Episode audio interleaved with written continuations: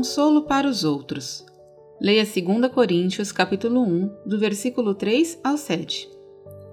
Bendito seja o Deus e Pai do nosso Senhor Jesus Cristo, o Pai de misericórdia e Deus de toda consolação.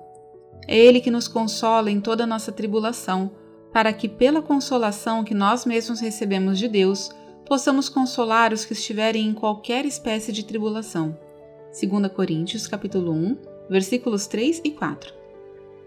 Eu tinha acabado de terminar o ensino médio quando meu pai morreu.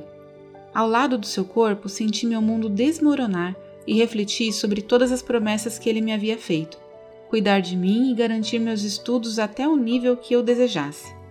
Chorei inconsolavelmente, mas então senti como se Deus me sussurrasse: Seu pai morreu, mas seu Pai Celestial está vivo e cuidará de você. Essas palavras entraram em meu coração e me fortaleceram. Desde então, fui para a universidade e terminei meu primeiro e segundo período com a ajuda de Deus. O consolo que Deus me deu permitiu-me consolar outras pessoas que passam pela mesma dor. Nos anos desde a morte de meu pai, tive muitos amigos que perderam entes queridos e sentiram-se oprimidos pela tristeza. Mas todas as vezes eu compartilhei as palavras reconfortantes que Deus me havia dado e como ele me tinha sustentado durante minha maior provação. Deus não nos abandona em tempos difíceis, e nossas experiências podem nos ajudar a abençoar outras pessoas.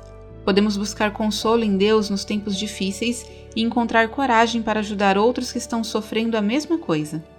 Seja qual for a dor que sentimos hoje, o consolo de Deus nos sustentará e nos ajudará a cuidar dos outros. Oração. Senhor amado, Ajuda-nos a compreender como o consolo que tu nos dás nos momentos de dificuldade pode consolar outros no desespero. Em nome de Jesus, amém. Pensamento para o dia. Hoje eu compartilharei com os outros o consolo que Deus me deu. Oremos por auxílio e consolo em tempos difíceis. Olá Yamuyiwa Ben Ralph, território da capital Abuja, Nigéria. Essa história foi publicada originalmente no No Cenáculo Impresso, edição de julho e agosto de 2021. Assine a publicação com reflexões diárias e aperfeiçoe a sua vida devocional. Acesse nocenáculo.com.br ou ligue para 11 2813 8605.